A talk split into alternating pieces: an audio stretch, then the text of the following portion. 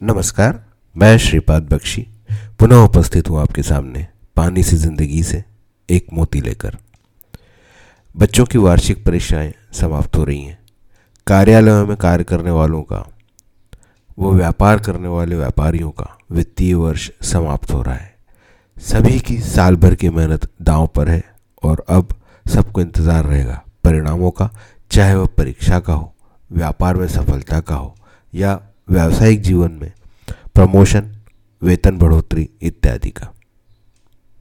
परिणाम यदि वैसे ही आए, जैसे कि अपेक्षित थे तो सामान्यतः इसे अपनी स्वयं की मेहनत का परिणाम माना जाता है। यदि वे अपेक्षाओं के अनुरूप नहीं है तो किसी दूसरे को दोष दिया जाता है। यह एक बहुत ही सामान्य स्थिति है, और लोग उसे व्यक्त करें या ना करें, यह बात दिल और दिमाग में लगातार कुछ समय तक ही सही घूमती रहती है। हमारी स्थिति पर मरहम या आग में घी डालने का काम करती है। हमारे मित्रों, सहकर्मियों की सफलता या असफलता। इसी बिंदु पर हमें अपने भाग्य की भी याद आती है। साम, खासकर तब जब परिणाम हमें, हमारे अपेक्षानुरूप नहीं मिलते और हम उस भाग्य को भी कोसने से नहीं बोलते। अब कुछ छात्रों को उन कॉलेज स्कूल या विभाग में दाखिला में लगा जहाँ वे चाहते थे। कुछ लोगों को समय पर पदोन्नति मिलेगी, नई पदस्थापना मिलेगी जहाँ वे चाहते थे। कुछ व्यापारी उन्हें प्राप्त हुए वित्तीय लाभ से खुश होंगे और उपरोक्त तो तीनों ही श्रेणियों में खुश होने वालों से भी ज़्यादा या बहुत ज़्यादा तादाद उन लोगों की होगी जो नाखुश होंगे। समय रुकता नहीं। अगले ही दिन से आगे आने वाले समय से जूझना होगा, चाहे आप खुश हों या ना खुश। यही जीवन है, यही समय है जो सिर्फ़ आगे बढ़ता रहता है। आप अतीत से सिर्फ़ सीख सकते हैं, और वो भी यदि आप में इन गलतियों को स्वीकार करने का साहस है, जो आपको लगता है आपने की।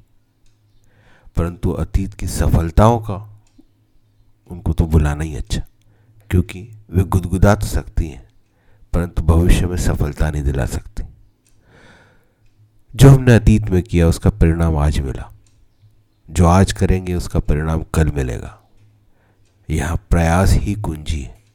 कुछ नहीं करेंगे तो वही मिलेगा, जो दूसरों ने छोड़ा था। इस निरंतर आगे बढ़ने वाले जीवन और भागदौड़ वाली ज़िंदगी में एक बात प्रमुखता से खलती है कि जीवन में किसी भी पड़ाव पर, चाहे घरों में दिए जाने वाली शिक्षा हो या शिक्षण संस्थाओं में दी जाने वाली, हमें खुश रहना नहीं सिखाया जाता। हाँ आजकल बहुत पैसा लेकर ज्ञान देने वाले मैनेजमेंट गुरु यह ज़रूर बताते हैं कि खुश रहने के लिए वह करो जो आपका दिल करे। परंतु हर एक के दिल की बात, उसे जीविकोपार्जन का साधन उपलब्ध करा दे, यह ज़रूरी नहीं। और स्वयं वह हम पर आश्रितों को इन मूलभूत आवश्यकताओं से वंचित रखकर खुश रह पाना एक आमजन के लिए मुमकिन नहीं।